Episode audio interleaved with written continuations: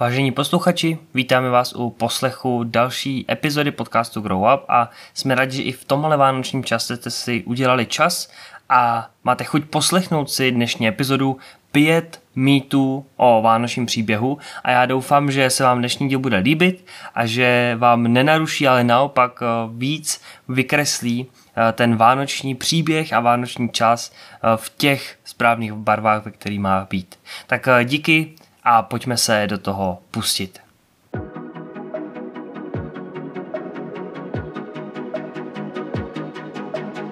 Originální rozhovory se zajímavými osobnostmi, inspirativní biblická vyučování a skutečné příběhy obyčejných lidí o neobyčejném Bohu. Vítejte v podcastu Grow Up.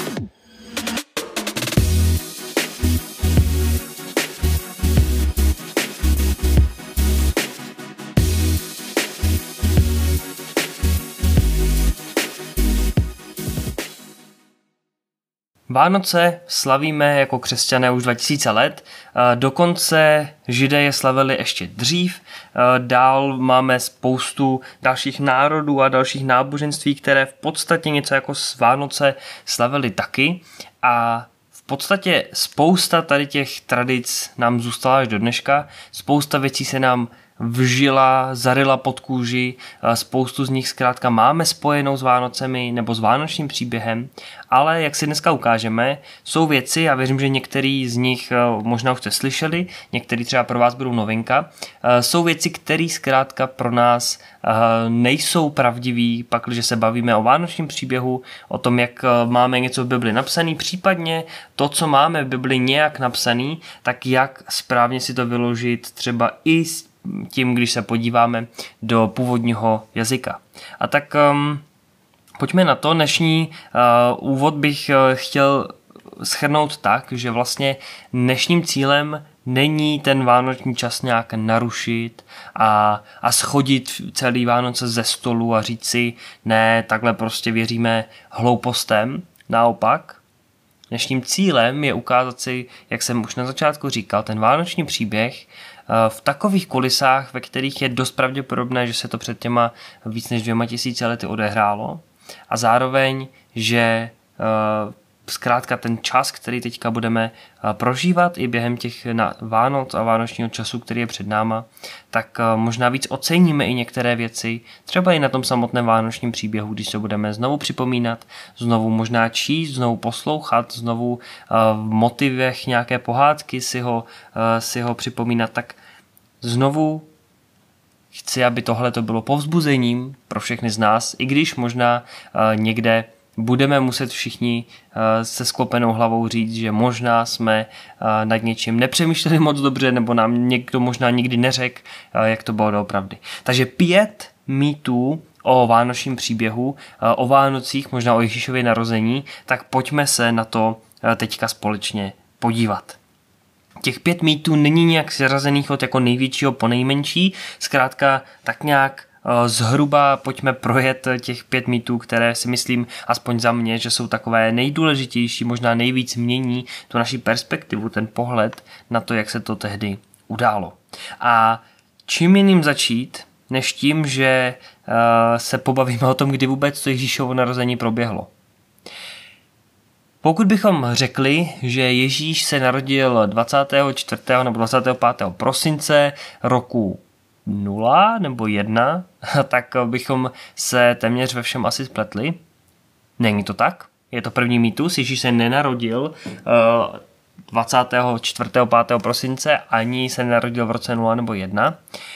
Ježíš, popravdě řečeno, Nevíme, kdy se narodil, nemáme to datum, tehdy se datum úplně nevedl, ono ten datum ani úplně se tehdy vůbec jako nevedl moc, takže uh, proto to vlastně nejde ani moc dobře spočítat. Máme spíš zhruba, kdy se narodil, ale u takhle staré postavy, jako prostě 2000 let starý Ježíš, uh, tak uh, je to super, že víme aspoň zhruba, kdy se narodil, protože ani to bychom nemuseli vědět. Jak to teda bylo? Začnu první věcí a to je Ježíšův teda den narození myšleno, jestli to teda bylo 24. nebo 25. prosince. Pravda je taková, že eh, jsou dvě možná vysvětlení, proč slavíme Ježíšovy narozeniny podstatě teda, je, dalo by se říct, 24. nebo já schválně říkám to na půl, protože u nás máme Vánoce spojené hlavně 24. prosincem, ale ve většině světa se Vánoce slaví hlavně 25. prosince. A tak eh, v podstatě 25. je ten správný, teda když bychom chtěli úplně pedantsky si říct, který teda správně je tradičně ten datum, tak je to ten, ale nemůže to tak být, protože když kdykoliv se snažíme historicky zjistit, eh, proč to slavíme to 25., tak nás to nevede k nějakému úřednímu záznamu o Ježíšově narození, ale vede nás to ke dvěma věcem a ty dvě věci jsou v podstatě uh, není to úplně jistý, která z těch dvou uh, to opravdu odstartovala. Jedna je pravděpodobnější, druhá míň, ale obě jsou možné. A to, proč se tady to stalo, uh, proč se to určilo na ten datum 25. prosince, je ta pravděpodobnější varianta ta, že už uh, léta předtím se tady v ten čas slavily právě jiné svátky. V podstatě židovská chanuka je taková alternativa pro, uh, nebo alternativa, vlastně ne alternativa, dalo by se říci, že byla, je to starší tradice a starší svátek samozřejmě než ten křesťanský, ale v tady tom jakoby vánočním čase našem, tak uh, už jakoby židé slavili svátek a hlavně uh, se slavil pohanský svátek. Tady v, tuhle, v tohleto období tak se, tak se slaví zimní slunovrat, což pro pohanské národy eh, byl vlastně velký svátek, hodně se přitom slavilo, hodně se přitom um, jako oslavovali různá božstva a tak dál. A v podstatě, když se podíváme na uh, ještě druhý takový, nebo velký takový pohanský, uh, řekněme, svátek je, že uh, největší podobu tady toho pohanského rituálu byly Saturnálie, tak možná jste o tom slyšeli někdy.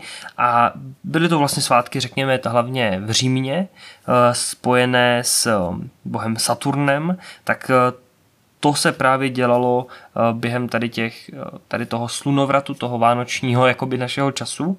A co se stalo, bylo, že když samozřejmě římská říše se stala potom později křesťanskou říší, tak eh, ve chvíli, kdy se tohle stalo, bylo potřeba nahradit ty původní svátky novými a tak proto se začalo slavit, eh, tady místo Saturnálí se začaly slavit Vánoce.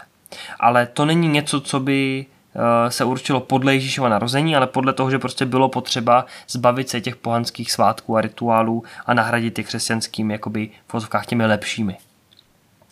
Na druhou stranu ještě, ještě máme jako druhou alternativní verzi, eh, tak to už je taková víc eh, přemýšlecí verze, ale řekněme, že by to tak mohlo být.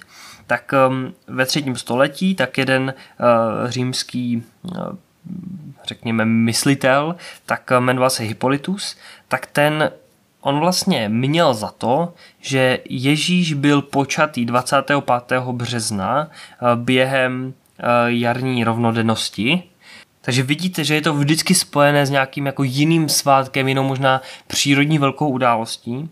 A No a tak když vycházel z toho 25. března, ke kterému došel v podstatě nějakým jakoby přemýšlením o tom, kdy zhruba uh, ty, ten biblický příběh, ty kulisy se kam se dají zařadit, tak uh, v podstatě mu vyšlo, že ten příběh se zdá, že by mohl být právě na jaře, tak to datoval tady. No a proto, když pak si dopočítal těch 9 měsíců, tak mu to vyšlo na ten 25. červenec, uh, pardon, 25. prosinec. Tak to už je taková složitější verze, pravděpodobně to byla ta první a to sice, že teda bylo potřeba nahradit původní pohanský svátek jiným. Takže 25. prosince se Ježíš nenarodil, mohl to být kdykoliv, mohl to být červenec, mohl to být uh, duben, mohl to být uh, cokoliv, mohl to být klidně i prosinec nakonec. Uh, je to asi šance uh, jako 12, 12 uh, ale nakonec proč ne? ale není to pravda, je to mýtus. A samozřejmě druhý mýtus by byl potom to, že se narodil v roce 0 nebo 1, eh, tak oficiálně já vám už rovnou můžu říct, že rok 0 ani neexistuje, takže byl rok minus 1 a pak rovnou 1, když se to datuje, tak to je možná taková spíš eh, obecná, eh, obecná informace. ale Ježíš se nenarodil v roce 1, je to taky takový paradoxní, trošku vtipný, že když v průběhu, řekněme, naší historie. Jsme používali různé kalendáře, hodně dlouho se používal juliánský kalendář, který byl římský, tak on úplně nevycházel, bylo to byl jako dost přesný na poměry toho, jak, co tehdy věděli o, o jako astronomii a tak dál, ale ne úplně. A potom teda se stalo to, že přišla jako reforma i s tím, že bylo potřeba znovu to začít datovat a znovu teda to spočítat líp tak eh, řekněme někde ve 13. století, tak poprvé eh, papež Řehoř eh, se to pokusil dopočítat. Ten Řehoř, vlastně Gregor, tak už možná se nám to spojí, gregoriánský kalendář, tak dopočítal datum Ježíšova narození a od té doby vlastně dopočítal, dopočítala se ta historie a začalo se to počítat od té doby. Tak samozřejmě vznikly i ty měsíce, ty dílky těch měsíců, přechodný rok a tak dále, to všechno vzniklo tehdy a dopočítalo se to eh, k Ježíšovu narození. No, paradoxně, eh, my víme, že udělal chybu, papež Řehoř, nebo prostě ten tým, který to dělal a Ježíš se narodil určitě pár let po Kristu, tak takhle je to vtipný, když se to řekne, ale Ježíš se narodil několik let po Kristu, zase nevíme přesně kdy, můžeme říct, že třeba kolem roku 3-4 po Kristu se narodil Ježíš, tak eh, je trošku mladší možná o pár let, než si myslíme, ale tak je to zase další, eh, další mýtus. Tak tohle je jeden velký mýtus, ačkoliv se skládá ze dvou částí, tak Ježíš se zkrátka nenarodil 25. prosince roku 1. Není to tak. Pravděpodobně eh, s největší pravděpodobností, jak velká jenom může být, se narodil jakýkoliv jiný datum, jakýkoliv jiný rok, jenom ne tady. Tak eh, pojďme dál, tak tohle byl první takový mýtus. Uh, druhý mýtus, ten už se teda týká víc toho vánočního příběhu, tak uh, už se týká víc toho, co se tam vlastně vůbec odehrává. Tak, když jsme se bavili o tom Ježíšově narození, kdy, byl, kdy bylo to datum, tak rovnou si řekneme, jak mohlo to Ježíšovo narození vypadat. Druhý mýtus, který chci říct, je, že v Bibli se nedozvídáme o tom, že by tam byl nějaký hostinský, který by odmítl eh, Josefa s Marií. Dost možná, ta ani žádný hostinec. A to, tak bych uzavřel tu úvodní teorii, tu, ty, tu tezi. A když se podíváme do toho příběhu, tak tam už v podstatě samo, samo o sobě v tom příběhu můžeme číst, že tam prostě není žádný hostinský. Tam to ani nemusíme nějak složitě hledat, prostě můžeme číst. A v Lukášovi ve druhé kapitole, sedmý verš, čteme, že porodila svého prvorozeného syna, zavinula ho do planek a položila do jeslí, protože v hostinci pro ně nebylo místo. Tak vůbec tam nemáme hostinského, není tam žádná osoba, která by je odmítala, prostě tam čteme, že nebylo místo. A ještě ten hostinec, to je taky trochu uh, složitější, protože když čteme o tom hostinci, tak uh, my máme uh, v řečtině slovo kataluma a v podstatě um, hostinec, ono to slovíčko, ten kořen toho slova je hodně podobný Eh, nebo on v podstatě znamená to, co to slovíčko chce říct. Akorát my to máme trochu už spojené s něčím jiným. My si pod hostincem představíme hospodu.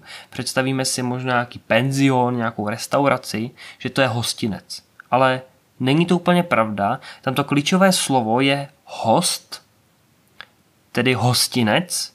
Možná v angličtině, eh, kdybych kdo z vás umí anglicky, tak bych eh, ukázal ten rozdíl mezi slovíčky in což by byl by ten hostinec tak jako známe, a slovíčkem guest room.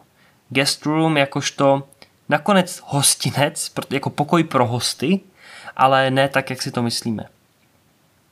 Tak eh, tady už zase můžeme trošku uvažovat a přemýšlet, ale pravděpodobně, když takhle ty eh, biblisté se na to koukají, tak si říkají, že dost možná Josef, i protože pocházel z Betléma, tak měl v Betlémě svoji uh, rodinu, a tak šli za svou rodinou do toho Betléma, chtěli se ubytovat o svoji rodiny, ale řekněme v pokoji pro hosty pro ně nebylo místo. Protože už tam byla, byly asi jiní hosté, eh, jiní lidé z, z jeho rodiny. Tak eh, zapomeňme na hostinského úplně a možná zapomeňme i na nějaký hotel jako hostinec, penzion, možná prostě to byl normálně rodinný dům, kde měl Josef své příbuzné a kde se chtěl ubytovat. Tak, to, byla, to byl druhý mýtus. Třetí mýtus se týká toho, kde se teda Ježíš narodil. My máme v Bibli napsáno, když teda v podstatě čteme to, co jsem četl teď, tak my čteme, že teda Marie zavinula Ježíše do plenek a položila ho do jeslí, protože v hostinci pro ně nebylo místo. Jesle, pro nám už to možná zní tak jako hezky, už to máme spojený právě s Betlémem, že jo, jesle jsou prostě takový hezký slovo, ale uh, představte si, že to je prostě to, z čeho ty zvířata jedí.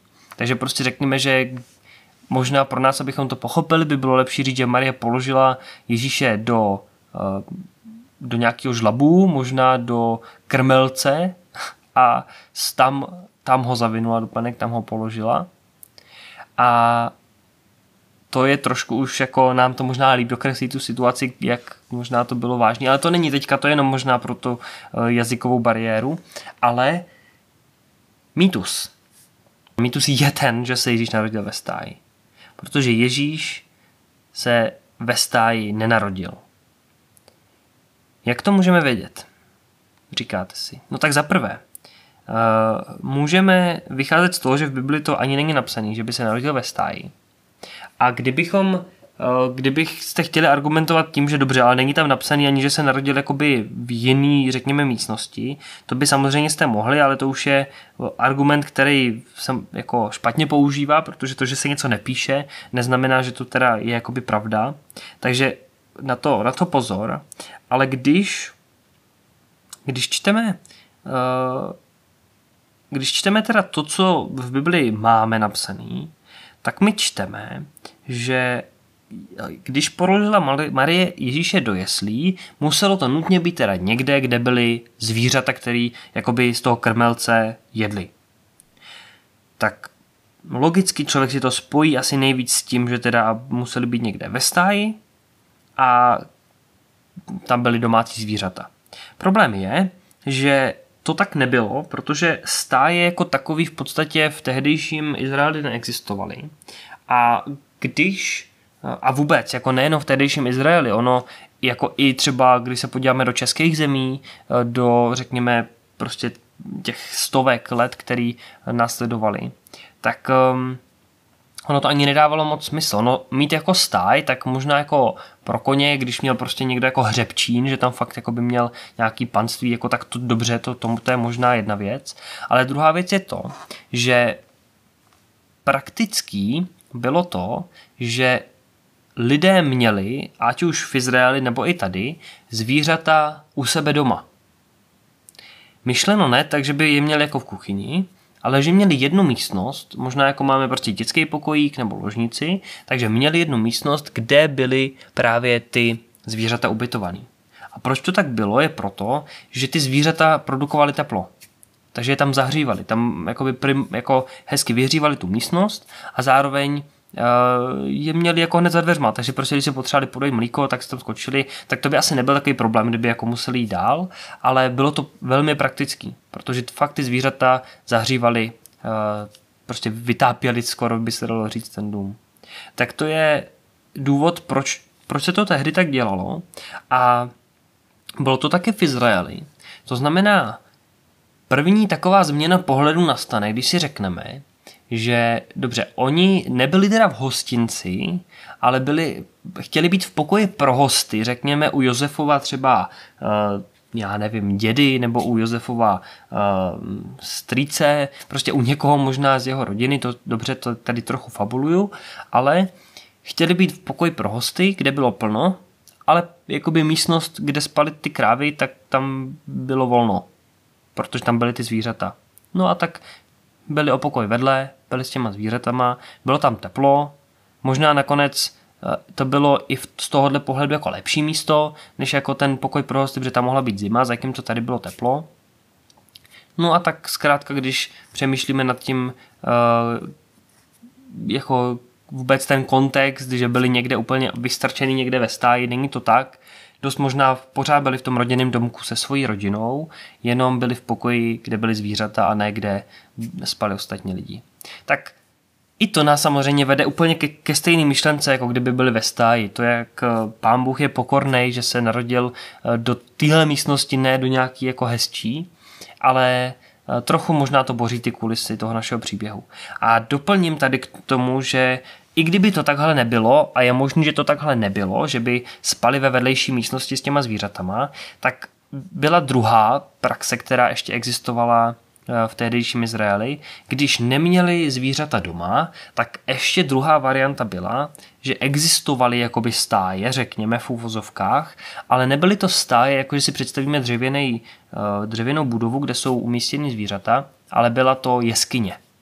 Zvířata byly, byly v jeskyni často, kde eh, prostě měli dost místa, kolik potřebovali, měli tam eh, přístřeší a, a tak to bylo to je jako druhá varianta. Takže to je, to je taky důležité si říct, že Ježíš se narodil možná v jeskyni, pokud bychom přemýšleli nad tím, eh, kdy, jak by vypadala tehdejší stáj. Ale jak říkám, úplně největší smysl dává, že se narodili v té místnosti, eh, která byla vedle toho pokoje pro hosty. Takže ne, Ježíš se nenarodil ve stáji. Čtvrtá, čtvrté tvrzení, čtvrtý mýtus, který si teda musíme říct, je, že nad Betlémem zářila hvězda. Nad Betlémem nezářila hvězda. Eh, Betlém jednak je teda celý město, tak, nebo vesnice tehdy, pardon, tak by se muselo říct, že teda nad eh, jako tím domem zářila hvězda, ale nezářila tam hvězda. Co my čteme, je, že eh, kdy, jako kdyby tam zářila hvězda, tak se dozvíme jako jednu důležitou informaci, už když anděl říká pastýřům, co mají dělat, kam mají jít a jak to, jak to poznat, tak je to tak, že my čteme v Lukáši ve druhé kapitole ve 12. verši a toto vám bude znamením, najdete děťátko zavinuté do plenek ležící v jeslích. Kdyby tam byla obrovská hvězda nebo nějaký světlo, který by zářilo nad tím domem, tak asi nemusí chodit dům od domu a hledat, ve kterém, eh, ve kterém pokoji teda uvidí jako dítě v plenkách, ale mohli jít rovnou jakoby za světlem, což se nestalo, takže tohle není, to už samo o sobě by možná popíralo smysl jako toho příběhu, ale hlavně, jak je to s tou hvězdou. My, eh, to se musíme podívat teďka do Matouše, my v Matouši totiž čteme, že tam jsou ti, a to, to se pak bude týkat pátý, pátýho mýtu, tak jsou tam ty králové, kteří jsou to Heroda a oni říkají, že jdou právě za tou hvězdou z východu. A tak co čteme, je následující. Je to zase Matouš, teď, ale stejně druhá kapitola. A my čteme ve druhém verši, kde je ten narozený židovský král, ptali se, Spatřili jsme na východě jeho hvězdu a přišli jsme se mu poklonit. Oni byli někde na východě. Představme si, jakože mohli být někde v Iránu třeba dnešním.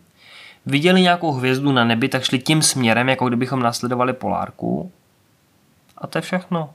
A došli na tohle místo, ale nebylo to tak, že by jim nějaký světlo že by šlo jako před nima a navigovalo je a pak se zastavilo nad tím domem. Možná si to tak jako představujeme jako pohádkově, ale není to tak. Prostě ta hvězda byla na nebi a oni šli za ní z východu. A potom že by byla v Betlémě, tam nečtem o tom vůbec nic.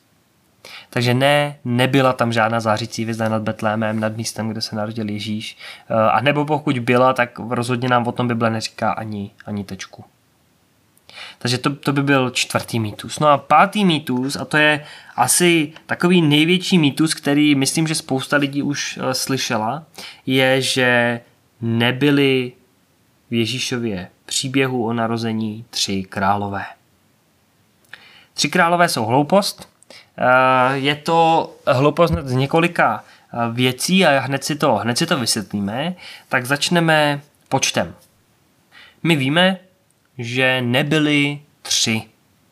Protože nikde nám to ten příběh neříká. Takže já vám těžko můžu teďka přečíst verš, ve kterým se to neříká, protože se to neříká v žádným, ale prostě my, když o nich čteme, tak čteme, že třeba v prvním verši tehdy do Jeruzaléma přišli mudrcové z východu.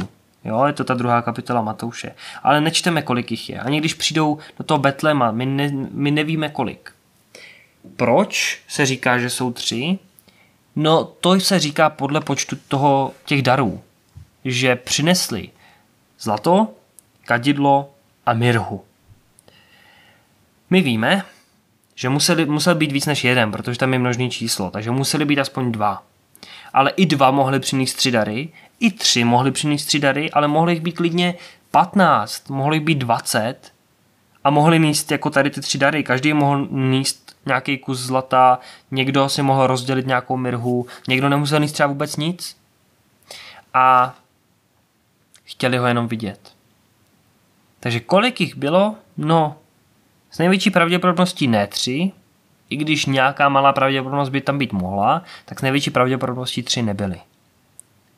A klidně jich mohlo být třeba prostě 500. To je, to je možný.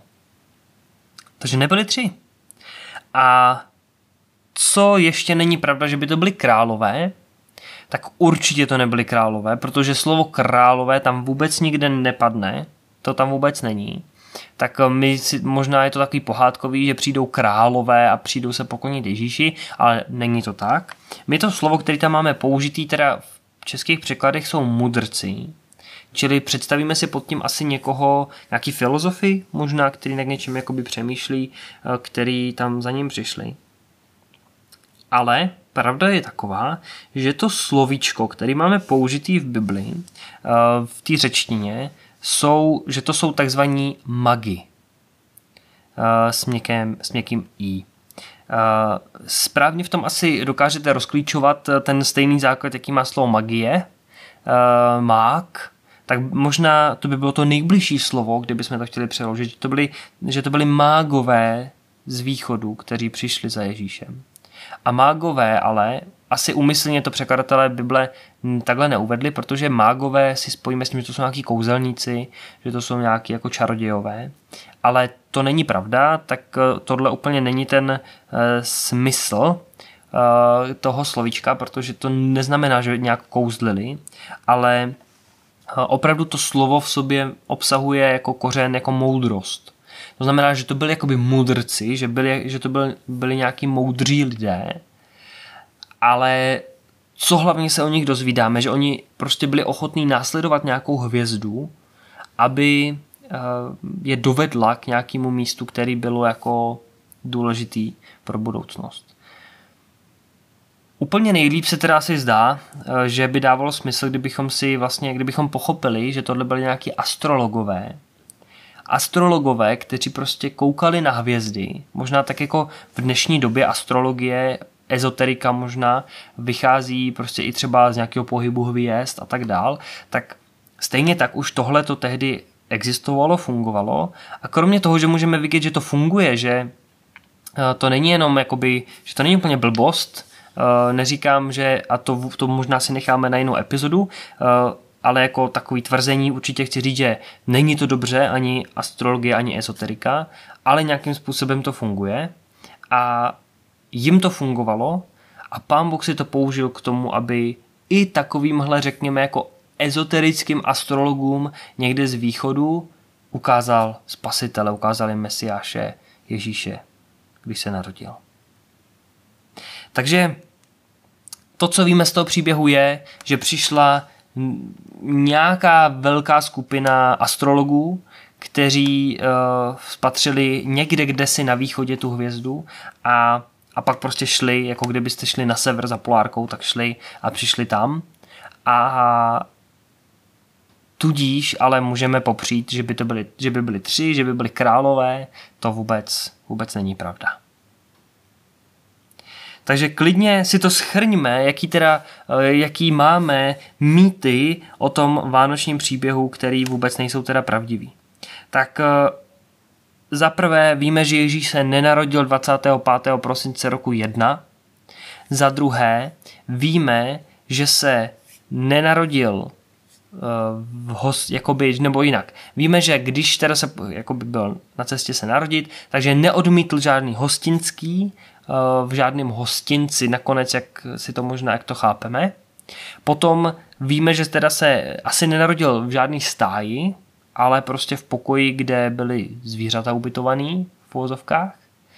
Víme za čtvrté, že nad uh, Betlémem, nad Ježíšovým domem nesvítila hvězda, tak jak to možná vidíme v těch Betlémech dneska, když někde svítí. A za páté nepřišli za Ježíšem tři králové. Tak co to ve vás vzbuzuje? Nad čím přemýšlíte? Dá se teda vůbec tomu věřit, tomu příběhu, tak jak ho známe? Pravda je taková, že ten příběh nese spoustu um, možná časem upravených věcí a je spoustu možná dalších věcí, které jsem dneska neřekl, které možná nejsou tak podstatné, ale možná ještě trošičku by nám upravili ten příběh. A tak co nám to říká je, že jako ústní tradice nějaká to, že se něco opakuje léta a učíme se to tak a je to možná i v umění všude zobrazený, neznamená, že to je pravda. Pravděpodobně ten příběh, tak jak ho máme napsaný, se takhle, nebo tak, jak možná máme napsaný spíš v hlavě než v Bibli, protože spousta věcí nám Bible odhalila, jenom my jsme to tam možná neviděli, ale některé věci tam ani nejsou, my jsme si je domysleli.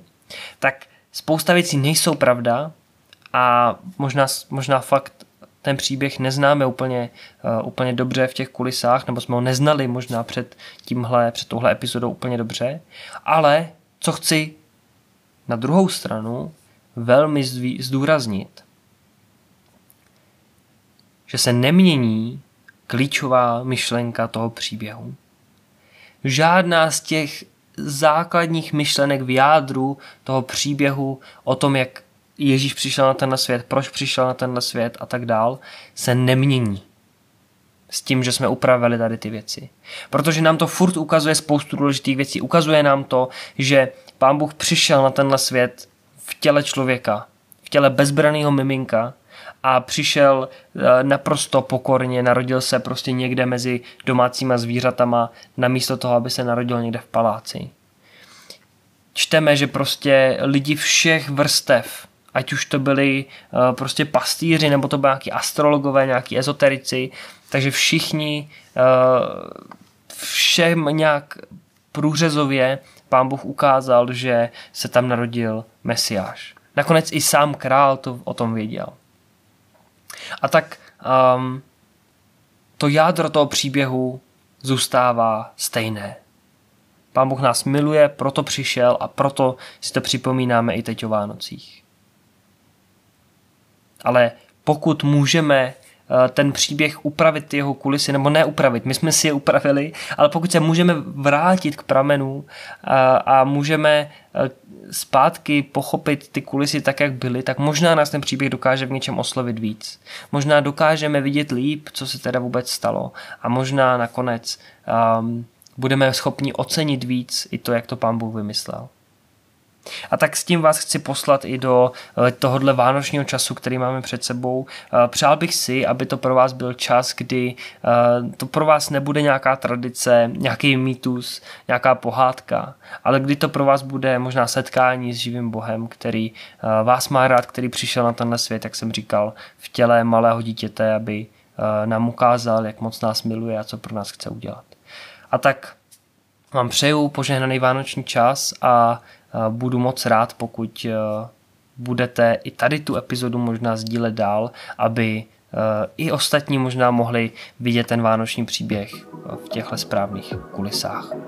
Tak díky za poslech a budu se těšit zase u další epizody. Líbila se vám dnešní epizoda? V tom případě budeme rádi, pokud nás budete odebírat v našich podcastových aplikacích, případně na našich sociálních sítích, kde nás najdete jako podcast Grow Up. Děkujeme za poslech a budeme rádi, pokud doporučíte i tuto epizodu někomu ze svých známých.